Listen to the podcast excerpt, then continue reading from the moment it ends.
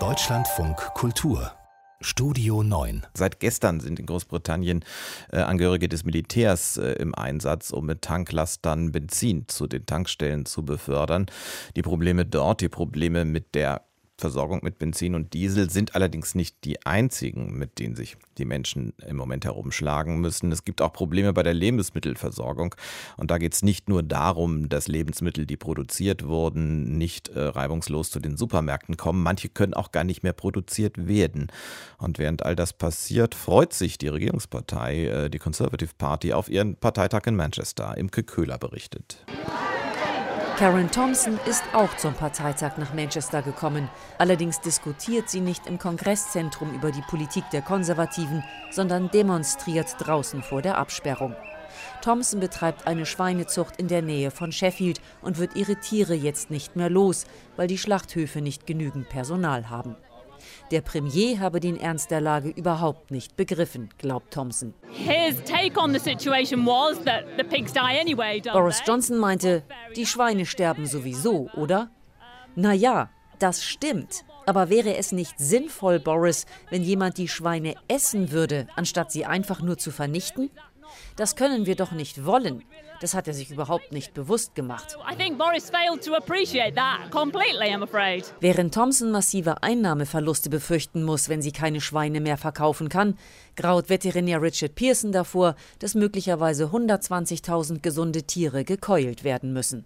Auch er ist bei der Protestaktion dabei, ebenso wie Paul Topless. Der 69-jährige Futtermittelhersteller bringt es auf den Punkt. The only way we can get out of this terrible situation is to have some more butchers. Um der fürchterlichen Situation zu entkommen, bräuchten sie mehr Schlachter. Das sei die einzige Möglichkeit, meint Topless. Die würden den Produktionsprozess am Laufen halten.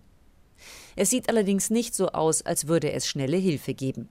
Drinnen in der Kongresshalle ist kein besonderer Handlungsdruck zu spüren. Leslie Jackson, ein Mitglied der konservativen Partei, betont, dass immer klar gewesen sei, dass es nach dem Brexit erst einmal ein bisschen rumpeln würde. Den Brexit halte sie aber nach wie vor für richtig. I think there are going to be bumps along the road. There were always going to be bumps along the road. I voted to leave the EU. I think it's the right decision and I haven't changed my mind. Ähnlich die Meinung von Parteimitglied Mike Hardware. Auch er spricht von einer Übergangsphase nach dem Brexit. We're going through a bit of a kind of transition from following Brexit. Obviously we've now lost all of the wir haben jetzt die Arbeitskräfte aus der EU verloren, vor allem aus Osteuropa. Aber wir haben auch viele Arbeitslose hier, viele junge Leute. Die müssen jetzt umschulen, auch auf Lkw-Fahrer. Trotz Fachkräftemangels und Treibstoffkrise, Preissteigerungen und Steuererhöhungen, die Parteimitglieder sind mit ihrem Premier sehr zufrieden. Den Brexit haben von den Konservativen viele gewollt, und dass sich das Land auf dem Weg aus der Corona-Krise einigen Herausforderungen gegenüber sieht, gilt als selbstverständlich.